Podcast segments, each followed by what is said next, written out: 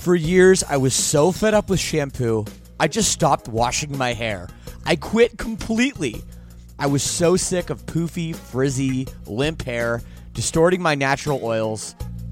Until a few months ago, I found Modern Mammals and it changed everything. And by the way, right now you can visit modernmammals.com and use code LSS for 10% off. So check that out.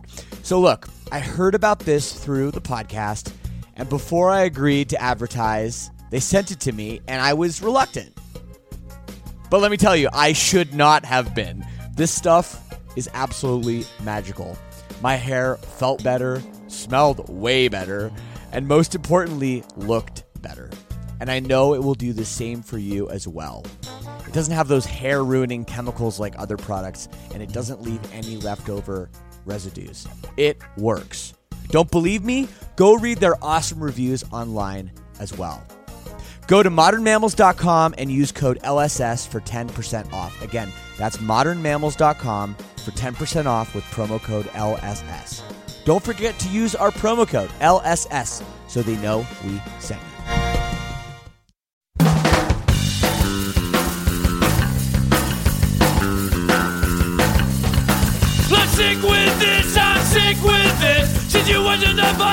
Lost judgment. My own sweet I recognize simple things anymore. I don't wanna be defeated, I don't wanna be defeated, I don't wanna be defeated, I don't wanna be defeated.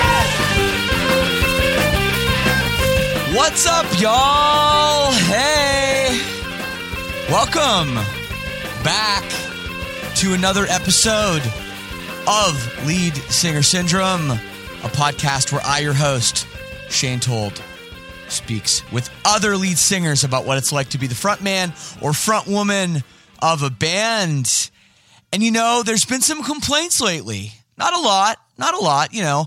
I, I read my emails, I get I get all kinds of different things in, mostly overwhelmingly positive. Thank you so much for the love. But I do like when, you know, people make suggestions. And somebody emailed me, you can email me too, leadsingersyndrome at gmail.com. I'll just tuck that in there. Somebody emailed me and said, I love when you talk to old punk rock guests. I love the episode with Fat Mike of NoFX, with Joey Cape of Lagwagon, Tim from Rise Against, Roger from Agnostic Front. You need to bring more punk bands on the show. And with Warped Tour ending this weekend, oh, what a beautiful, beautiful thing it was to see it go out on top. I took their advice. And this week's guest, his band just put out a new album as well. Russ Rankin of Good Riddance is on the show. A guy that, oh my God, if you told me when I was 17 years old that this guy was going to be on my podcast, at first I'd say, what the hell's a podcast? But oh my God, I'm a huge fan. This band, these lyrics, this guy influenced me so much on the person that I am today. And their new record is awesome, by the way. It's called Thoughts and Prayers. It is out now. Check it out. But yes, get ready for another punk rock guest, which you know is my shit. Anyways, yes, you can send me emails, leadsingersyndrome at gmail.com, add me on social media. Big shout out to rockabilia.com. They're back as a sponsor. I'm sure you heard the ad at the beginning of this episode. They are the best. Rockabilia.com, PCLSS for 10% off. Get over there now. As I mentioned, Warped Tour came to a close. My band Silverstein, we were lucky to close out the monster stage on Saturday night. It was amazing. Thanks to everybody that was there. We had an amazing center meetup with members of the All Access Club. I don't know, we must have had like 20 people there hanging out. It was great to see you guys. Thank you for coming and hanging. And the tour continues. Las Vegas tonight, heading all the way through Texas, Florida, up the East Coast. Make sure you get tickets if you haven't already. August Burns Red is headlining, playing an awesome set. They even do a drum solo, okay? It's really, really, really good. Silent Planet is there as well. So check it out. And yes, I will plug the All Access Club while I have you. If you've listened to all 185 episodes, even if you haven't, if you want more content, please check out the All Access Club for as little as $6 a month. It gets you in, it gets you merchandise sent to your house, and most of all, an amazing community of like minded individuals from all over the world. And we get together at places like Warped Tour. So come, check it out. You'll meet some cool people, you'll make some friends, and it is what keeps this thing going week after week. So leadsingersyndrome.com slash all access is the link. Check it out. So Russ Rankin, frontman of Good Riddance for over 30 years, also the singer for Only Crime, punk rock supergroup, straight edge, vegan, not to mention a hockey scout. Lots going on with this guy. So here it is, my conversation with Russ Rankin.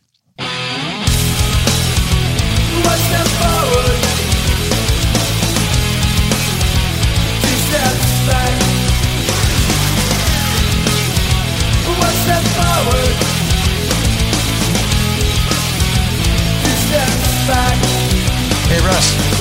Hi. Hey, it's Shane with uh, Lead Singer Syndrome. How you doing? Good. How's it going? Dude, good, man. Good. Nice to talk to you. Thanks. You too. Thanks for doing this. It's like it just kind of came up last minute. Vanessa sent me your record, and I was like, man, I would love to to chat with with Russ about just kind of everything, man. So uh, thanks for doing this. No problem. Great, man. So I don't know where to start. I guess I guess the new record, um, your first one in a while, and I just listened. I just got the record. I just listened to the whole thing, and it is a stunning, stunning album. Thank you. I don't know. Did you did you write this all over a period of time? Did you just kind of get together and write it in a span of you know a couple months? How did this all come together? Because this record is really polished and it seems really thought out. Well, thanks. First of all, I appreciate that. Uh, We, you know, a Peace in Our Time came out. I think I want to say 2015, maybe. And so after a year or so of playing shows on that, so I would say kind of the end of 2016 in the in the early 2017 is when I started working on this latest one.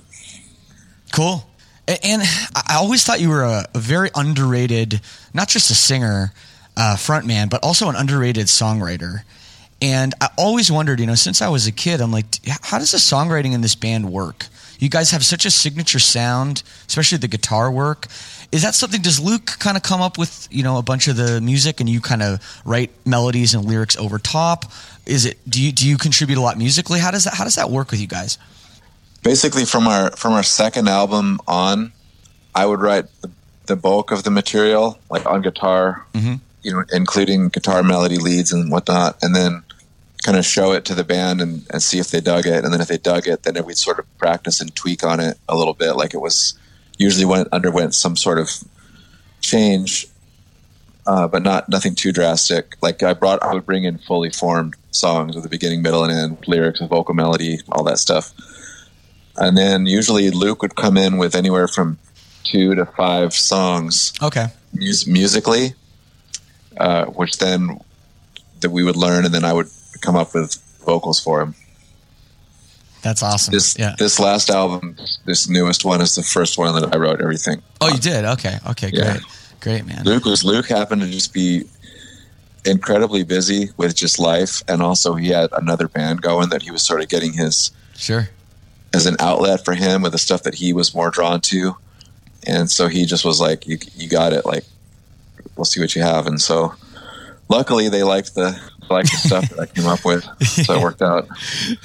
It's funny, right? Like when you, whenever you write a song and you show it to the band, like doesn't matter. You've been been together for thirty years, and you know you Yeah. know those guys so well, but there's still always a little bit of like trepidation, right? Like you're like, ah, is they are they gonna like it? Is they gonna think this is cool? Like, what if they think this sucks? Yeah. Well, dude, um, I want to talk about the early days of the band, and you know, you guys have been I don't know how how many years it's been over thirty years. Um, first of all, you don't seem to age, man. Good work on that. Um, but what was it like starting out? Um, you know, Santa Cruz, California, a place you know known for its weirdness, but the scene back then, I, I think of West Coast punk rock. Maybe other than like Dead Kennedys, I think of it as like kind of a nihilistic, not really socially or politically forward thinking scene. Am I wrong? What was it like for you guys? I think you're not wrong. I think that I mean the Dead Kennedys were one of the first bands I really got into when I was introduced to punk, and I was really drawn right away to the, the politics of it, and so I gravitated towards the more political bands, regardless of where they were from. But I, I do think that Mhm. growing up, being from a, a small beach town, definitely we were influenced by bands like DI and Adolescents, Bad Religion, Middle Class, TSOL, bands like that. And so I think there is still a lot of California in our sound. Totally. And uh, Santa Cruz was strange because I mean there was there was a band from here that was that was huge called Blast that we all sort of worshipped and looked up to and and sort of we felt put Santa Cruz on the map musically. Mhm. And so with Blast being here, it was it was kind of a cool thing. To, we, we everybody could sort of aspire to be like that, and Blast showed us, like you know, as younger people in the band, like Blast showed us that it was possible to be from here and and quote unquote make it. Like they actually released albums, they toured, they toured Yeah. nationally, and they had a big following, and so that was that was a huge influence as well uh, on me. Blast, not only their what they were able to accomplish, uh, but also their music. And there was, when I was much younger, there was an, actually a club here that that all the all the bands would play at, but it closed down. And so after that, it was a series of just promoters would come in and do some shows at a hall until a window got broken or somebody got stabbed, and then that would end, and they move it to someplace else. So it was kind of a like a lot of scenes. It was a little bit self destructive. Like people would be complaining that there's no shows, and then Right. there'd be shows and then people would blow it. Um, so it was kind of fits and starts as far as when we started actually playing as a band around here. Uh, so we would just try to, like everyone else, we would try to get on all the local shows, or if a national band was coming through, we'd try to get on there. And uh, you know, in the in the early '90s, shortly after we started, we we used that "Book Your Own Fucking Life" Right. book that came out, and Yeah. we booked shows up to like Washington and Oregon. We also booked shows out to Texas and back, just on a demo tape. Like we sort of just went for it and played random spots, and just because we wanted to see what it was like to tour and to get out there, and that was pretty cool too. Like meeting other people and seeing how it was in other cities, and it kind of gave us the drive to to try to be to try to work on forming our sound and Yeah. become an actual working band. Um, because like a lot of a lot of people want to play music in bands, but not a lot of people want to want to do the things that you have to do to make it make a go of it. So we had to. Then we had to kind of Luke and I were both of the same mindset. And then just a matter of finding like-minded people who were who were down. Absolutely. So at this point, um, I mean, you had a demo tape. You're touring. Is this how you kind of got hooked up with like Fat Mike and Fat Records and all that? Did that, that happen pretty shortly after that? We we were sending our demos to everybody we could, Yeah. including Fat. Uh, both Luke and I were fans of NoFX, and then we we knew that he started a label, and we we liked the the albums that Fat had released up to that point, and so of course we sent stuff there. We sent stuff everywhere. Um, our demo tape back when Maximum Rock and Roll reviewed demo tapes, they gave it a good review. and then a, a guy in Austin, Texas, had a label called Little Deputy, and he contacted us and wanted to put out a seven inch. So we put a seven inch out with him, which was really cool, um, and so that got got a good review as well. And we sent Mike uh, a demo. I can remember, and he actually wrote back and said that he liked it. And we kept sending him more stuff, and and syrup, you know, through serendipitously, like Luke was using our van. He'd rented himself out as a driver in a van at one point, and a band that he was driving was playing in Vancouver at a festival that NoFX was playing, and Luke was able to meet Mike. And Mike was like, "Oh yeah, like I really like your guys' stuff. I want to sign you guys." And so that was how that all started. He was going to do a seven inch with us first, and kind of let us stew and write Yeah. better songs. And then we had a we had a newer demo that he hadn't heard, and we sent that to him, and he thought that we were ready to do a full length. So that all happened Yeah, it's uh, it's within, within like six or seven months. it's crazy, and it's funny how you know you're still on Fat Records. You've been on Fat Records the entire time. You know, you're talking about like almost 30 years later. It's absolutely crazy. Um, and pretty cool. See, I remember, you know, the first time I heard of your band, probably like a lot of people, you know, was from those fat comps, you know, survival of the fattest and Yep. fat music for fat people and all that. And one thing that struck me right away was, um, you know, I'm from Canada, so uh, Propagandhi was were like heroes to me, especially with you know what they were talking about and stuff. And that that along with Propagandhi and you guys, you guys really were kind of the the only two bands on Fat Records really pushing that kind of uh, political agenda. I mean, NoFX to a lesser degree uh, at the time too. Was it was it strange to to be in that environment once you know Green Day and the Offspring blew up and everyone was looking at punk rock to be this like kind of funny um, thing? You know, a lot more like the Ramones than than Dead Kennedys. You know what I mean? I, I remember that, but I didn't really. It didn't really affect me. I mean, I, I've always was drawn to that that side of it. Like it's always been about for, for me. It's always been about a medium to communicate Sure. Ideas socially or, or political ideas, and so uh, I thought the fact that that those bands became really really popular. I mean, it definitely opened the door for for us for us at like hundreds of bands, hundreds of bands like us, because now like you weren't playing like a party anymore. You were playing like an actual club, and there's people who are coming to see you because because that kind of music was on MTV. So Yeah. It was it worked in our in the in our favor and, and hundreds of other bands like us, but it didn't really affect our our agenda as far as what we're going to be writing about. No, it's cool. No, I, I remember I just had this crazy memory of the old Fat Records website, and it had like all the bands, and they were like, I can't remember exactly if it was like shot glasses or like beer bottles, and you'd click on each one, and under yours it was like, all these will get you fucked up except Good Riddance. They contain no alcohol, and like I love that you know that you were making that kind of statement, but it seemed like you were more akin to like an East Coast New York hardcore band or like you know something that you'd see on like Victory Records or something than than on on Fat Records, but you still had you know that energy and that sound, um, and you were marrying like hardcore punk and pop punk, which hadn't really been done before.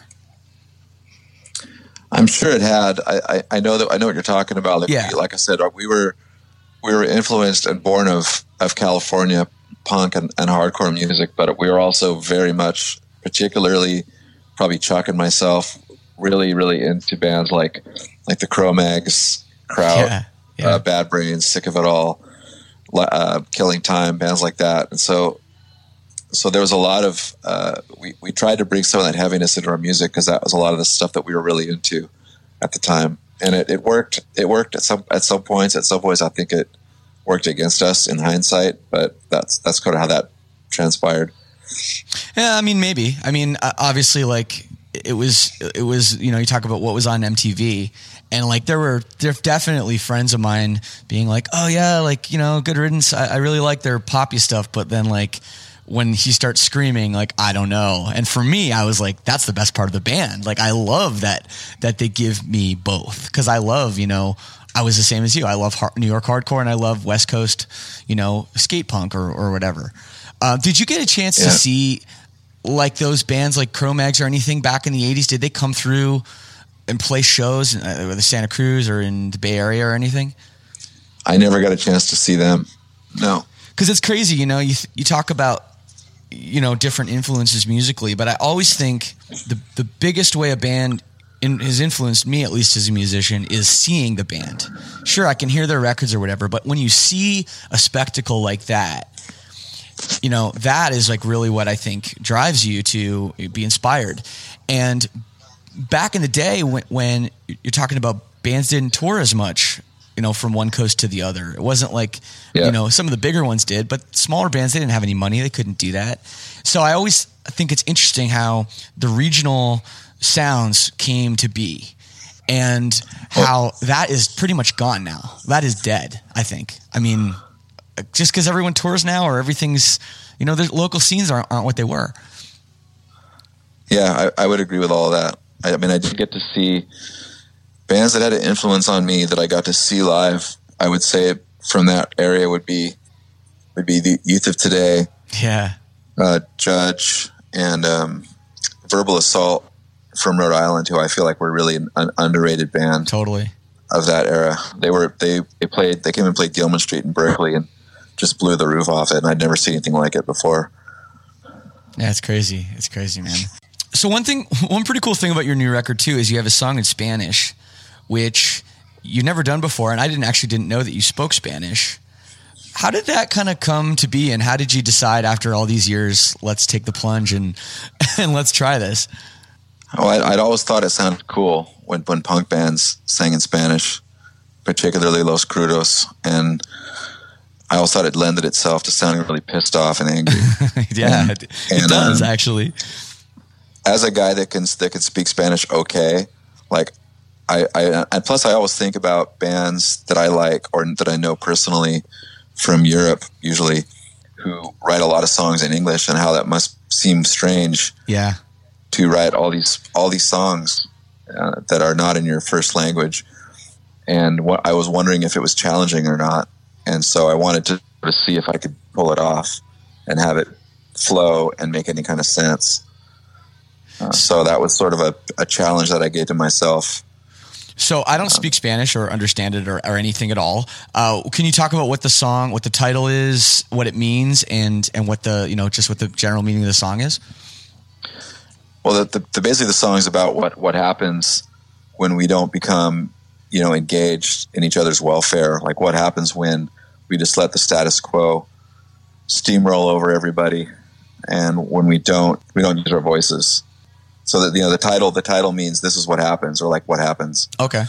and so that's that's what the, basically what the song's about. And when you had this idea to to choose a song, okay, I, I assume you got a bunch of bits of music. Like you, you probably write most of the music first. I assume. Um, when did you just decide? Okay, this is the one that I'm gonna be singing Spanish over. Did you have like a melody in your head or some um, words, and you like just kind of sang Spanish, and then that's So I had how that I had that song I had that song musically set up already, and but I didn't have any any vocals yet, and I was thinking about what I wanted to sing, and I knew I st- I knew I wanted to try to write a song in Spanish, and so I, I already had the the chorus for that song. I, w- I already had in my head as like a phrase, like kind of a cool.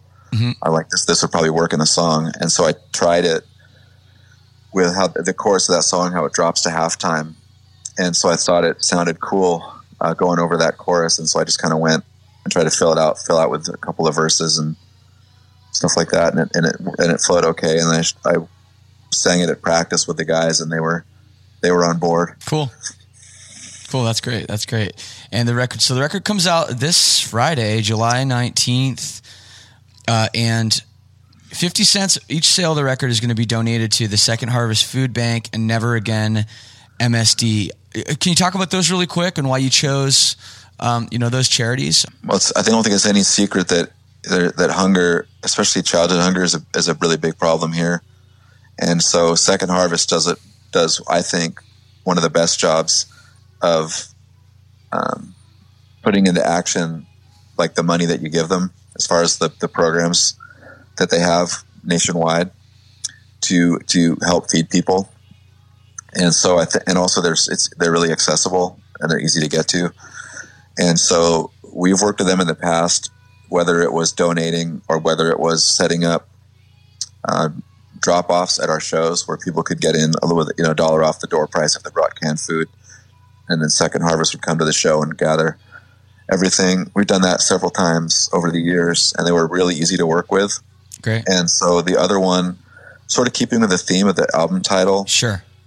Just the how how my country has sort of become a nerd to to gun violence as as just a thing that that happens every day here and it's cool. Like i don't think it's cool and i don't like the way that our the people that we that are charged with shaping policy in my country who decide that if they just send thoughts and prayers that's enough.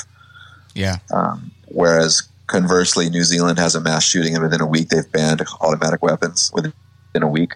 This has been happening here for decades um, so i think that donating to to never again uh, marjorie stoneman douglas which is the high school that that was shot up in florida um, i mean there's there's several several gun control advocacy groups and charities and that just seemed like the most most. Um, I'm not sure, like timely one.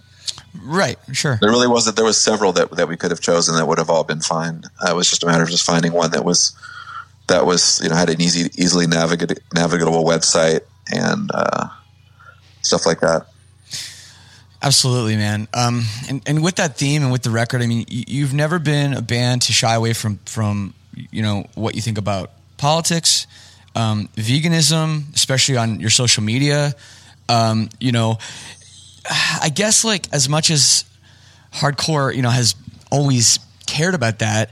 Have you seen a shift in the way politics and music go together, or do you think that it still is uh, as important now as it's ever been to, to people that are fans of of this genre of music? It's hard to say uh, because it's ultimately it's it's what people make of it, and so there was a time where I may have thought like that people who listened to our music were were then obligated to become socially and politically active, right? To become like to become many many agents of these of this philosophy. Yeah, and I think that now looking back, that that was flawed thinking and not really fair. And while like a lot of people have have taken the time to let me know how our music inspired them in various ways, and I know for me, like I I'm the person I am today because of the music, the punk and hardcore music I listened to growing up. So I know how I know how important it can be and how yeah. inspiring it can be. I don't know that it's up to. I don't know that I get to decide what people do with it once they hear it.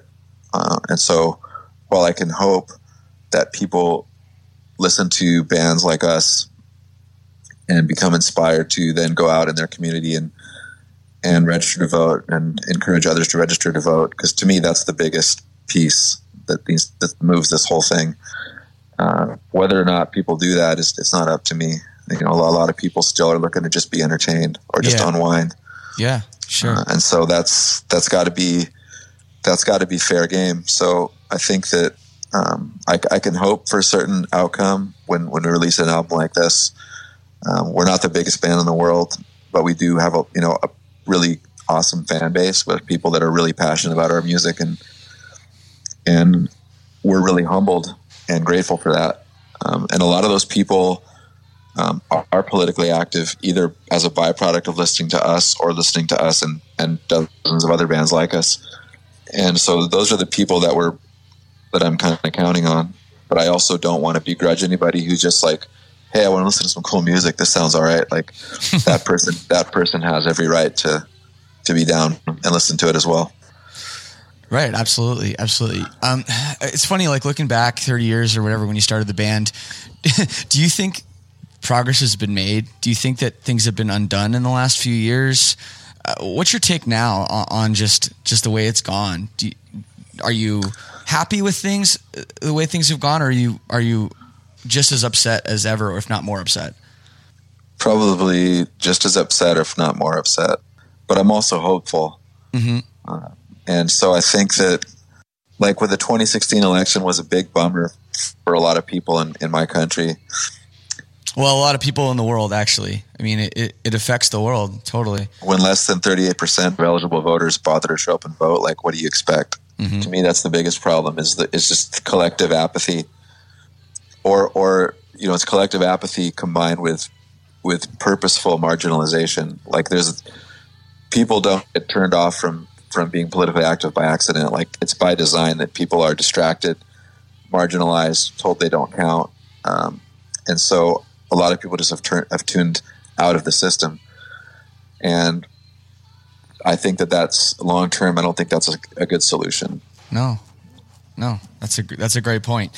Um, like when yep. we when we were in we were touring in Canada during during the last federal election, and and realized that over 80%, Canada had over 80% turnout for the last election.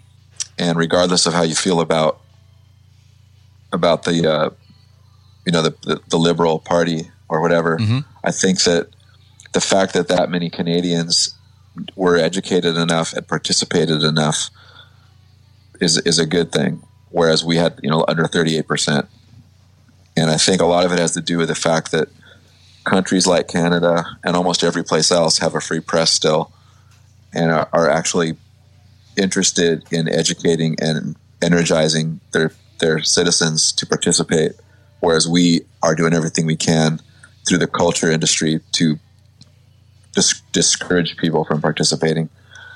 Yeah, man, absolutely, absolutely, man. Um, so I want to talk about your band Only Crime, uh, which uh, another another project of yours I just thought was very underrated. Such a cool band, so many great people. Um, obviously, Bill Stevenson.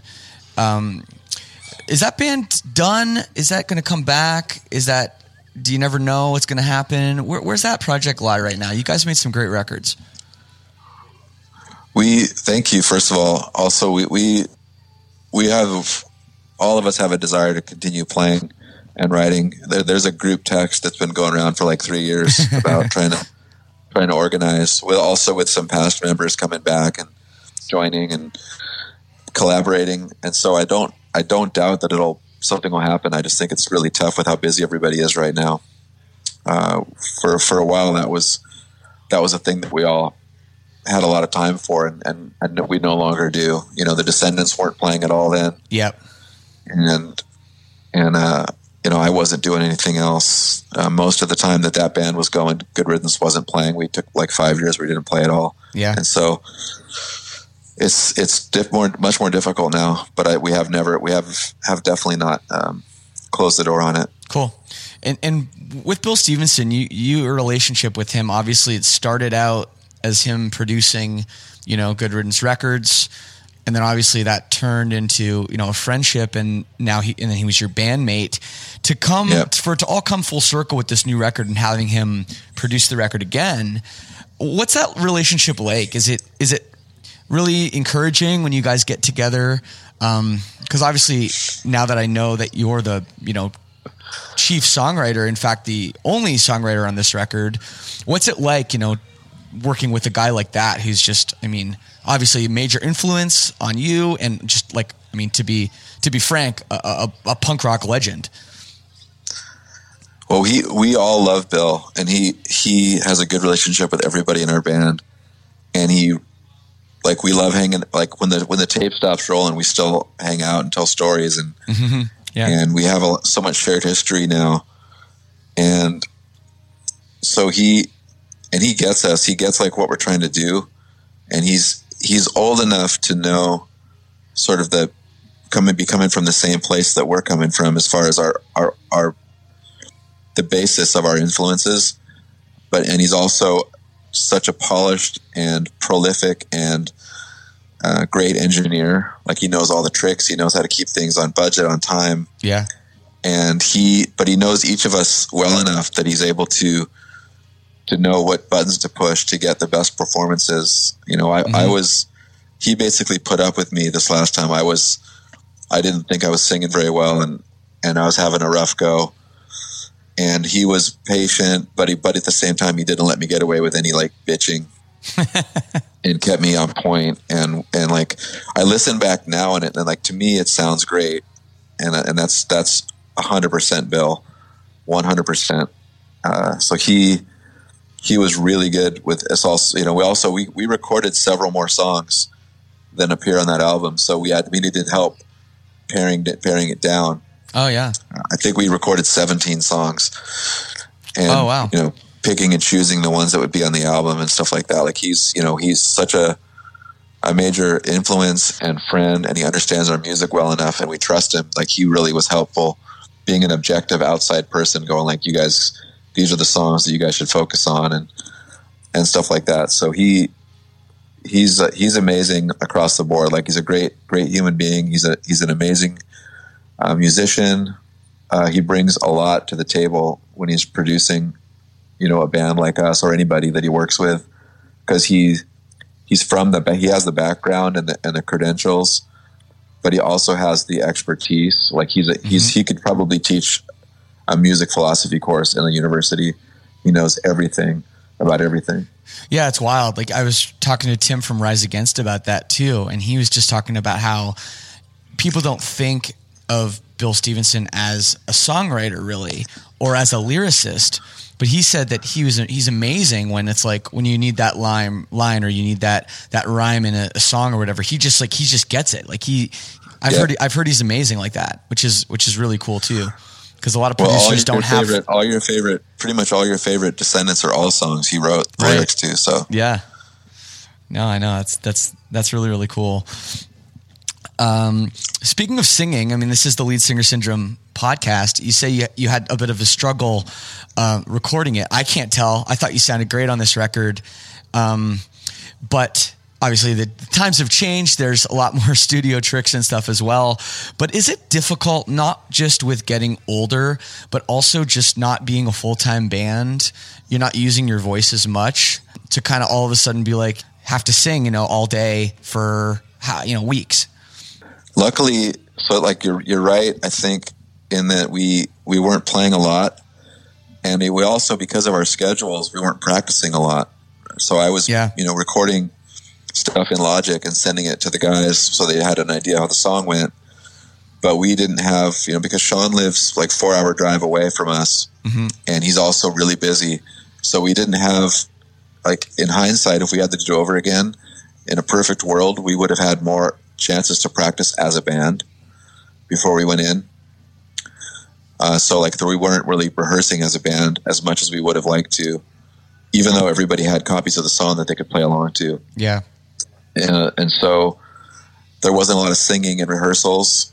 Uh, so I don't. I think that it was tough to suddenly start start singing. Like I was when I say I struggled, I mean I felt like I was sort of back to being. I felt like I was beginning beginning singer guy again. Like I didn't really know what I was doing, or Right. it felt like I didn't know what I was doing, and I felt like I was letting Bill down because like he's used to getting better stuff out of me than that. And but I mean, it, it worked itself out. And the way that the way that Bill does recordings, and this goes back to when we first went to the blasting room, is traditionally we'd gone to studios where like the drummer goes, he gets everything done, then the bass player goes, gets everything done, Yeah. then the guitar player, and the way that the way that Bill does it is as soon as drums are done and they're scratch instruments, like anybody can go anytime. Mhm. And so it keeps it fresh. So you're not getting hammered on for hours at a time Totally. and and and, and the other person people who are there aren't bored. So like sean did his drums got done in like a couple days and then he bailed and we didn't see him again. And then so then like and basically everybody's trying to work around work schedule still. And so like you know luke would come and do a couple songs and then i would do two, a couple songs and then chuck would do a couple songs and we just we, we'd hammer it out that, that way. So it cuts down on the stress on your body or your voice Absolutely. no, I and I didn't ever, I didn't end up, I didn't end up losing my voice, which was good. So Right. we did just enough to where I was getting, staying ahead of the game and like not falling behind, but I wasn't getting hammered on for like eight hours a day. oh man, I know. Uh, I so hate. that was good. I hate making records like that when it's like you just leave all the vocals for the end and you're so stressed out about it. And it's true. Like when you're singing this kind of music, like, you know, you could be one scream away from having to take like a couple days off and getting way behind. So absolutely, man. That's, That's uh, another thing that's good about Bill. He knows exactly when that moment is. So like he, he's, I don't have the good sense to stop. and Bill, Bill like makes the, makes the call. Like you're done, dude. Like Yep. you're done. All right, man. Well, I don't want to take up too much more of your time, but I do want to talk about hockey.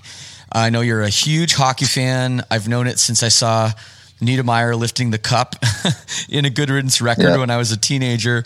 Um, how did this love for hockey stem? Because obviously, in the 80s in California, before the Sharks existed, um, before Gretzky went to the Kings, I can't imagine hockey was very popular, uh, especially where you're from. No, it wasn't. I mean, it's gonna it's gonna date me, but the, my introduction to hockey was the 1980 Winter Olympics.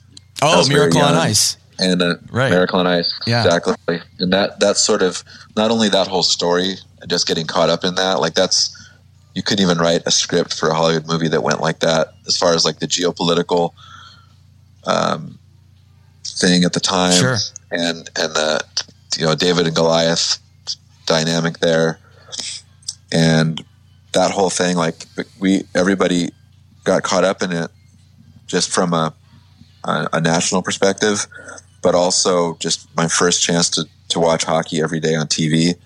Just the the speed and the violence and the color, and I just was hooked on it. And then, but yeah, like being being in from Santa Cruz, there's no hockey here, so as soon as I could, I started with you know when I moved out of my parents' house and I started got my own place. I remember watching games on ESPN whenever I could, and just studying it and learning about it, and I just got kind of kind of hooked on it. Like I just couldn't stop watching it and learning about it, learning the history and and things like that, and driving everybody I knew crazy in the process. why why are you such a fan of uh, the New Jersey Devils of all teams? That seems very random. Yeah, I guess it is. You still are, when, are a fan of them, right? Yeah. Uh, when so like I, it must have been around 87 or 88 i was living on my own with a couple of housemates and so i'm watching games espn's got two or three hockey games nhl games a week on tv and up until that time the devils had never done anything they, they even got called a mickey mouse organization by wayne gretzky at one point they were they, wow. were, a joke. they were a joke and but that year 87 88 uh, that was when i started for some reason espn always had them on. I don't know why. But I, they were on all the time. And so i was like got used to the players. Yeah. And the the uniform colors which were red and green back then. And i just liked the way they played. That that year they had pat verbeek john, uh, john MacLean brendan shanahan. Yeah. They had Patrick Sundstrom, this really good Swedish player. They had Sean Burke, who was a rookie in goal, and he was yeah playing great. They had Jim Schoenfeld as their head coach, and he was real fiery and like yelling at the refs all the time, and kind of just got used to that that crew, like watching them play. And they had never made the playoffs, and by the end, by the spring of that of '88, they were in a situation where it was the last game of the season, and if they they were in Chicago, and if they won, they'd be in the playoffs for the first time in their history. And I remember they were trailing late, and John MacLean tied it on Darren Pang, and then he, hmm. and then he, and then John MacLean scored again in overtime to win the game. So they went to the playoffs for the first time ever, and they upset the Capitals, they upset the Islanders, and then they took Boston to seven games in the conference finals, which included the the famous Jim Schoenfeld Don Koharski donut incident.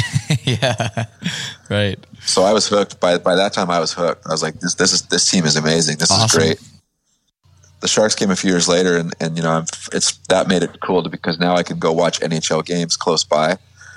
And I also started playing at that time. Like, started joining in. I joined the adult league, learned how to play hockey. Cool. What do you think about uh, PK Subban joining the team? That's exciting, right? That's great. I'm I'm stoked. I think I think they needed help back there, and I think that uh, who doesn't? It's good for him. It'll be good for him. I mean, it's it's it's good to give them some personality, and uh, but he brings something that they don't really have. He because they because they have a yeah he he brings he brings them a lot of help on the power play. Like they didn't have anybody like that. No, no, definitely not. So you you have a new career as a scout. Um, yeah, and I, a lot of people probably don't really understand what that means, um, especially in hockey, because we have a lot of American listeners that probably don't understand how minor hockey works. Can you kind of explain what you do um, and and talk about you know how, how are you enjoying it and, and, kind of what do you do day to day with that with that job?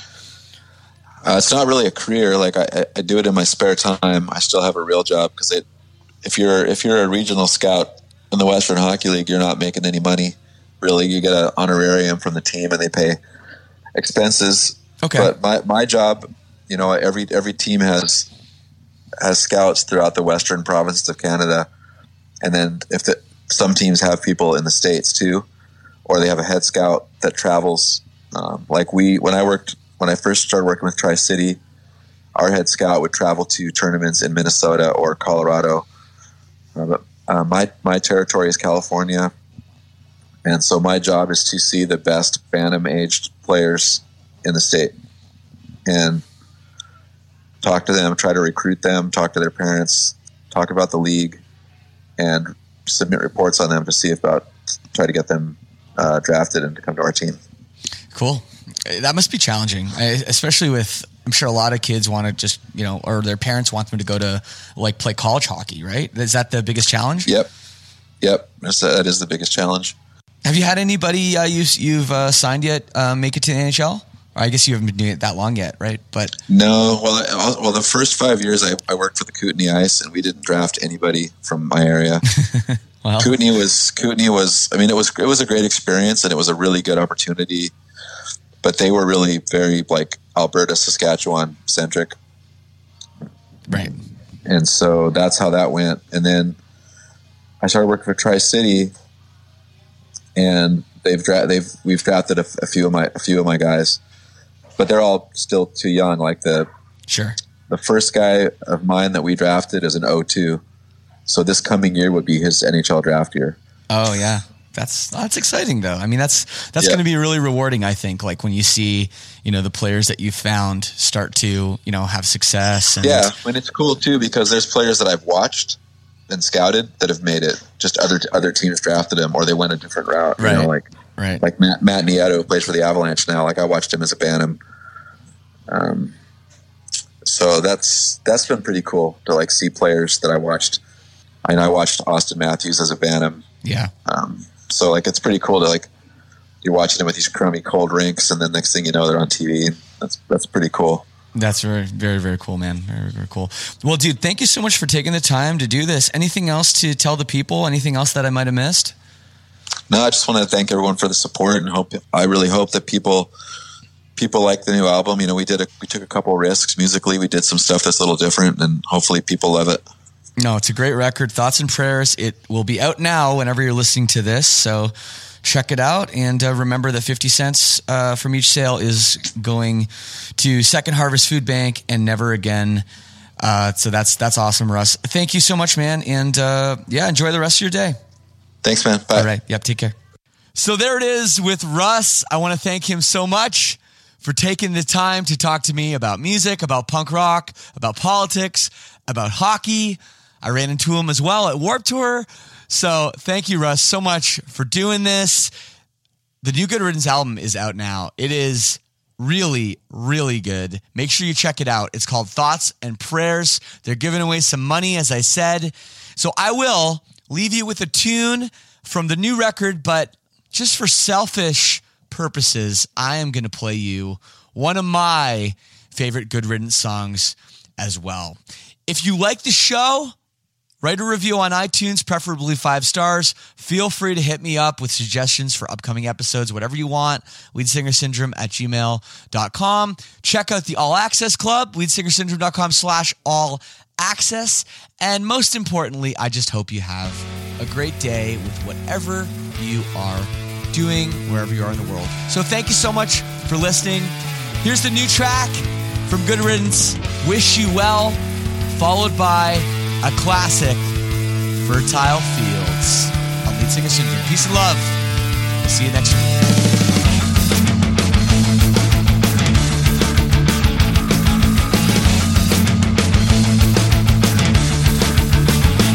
Can we stand? Remaining braced against the fixtures of a thousand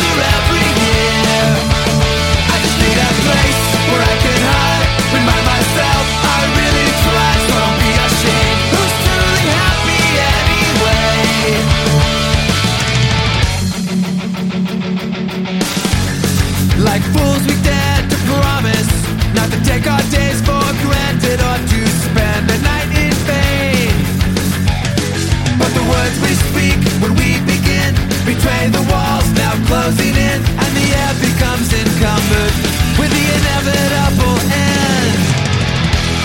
And we speak of different places. And other minutes bleed to days, time's just a card.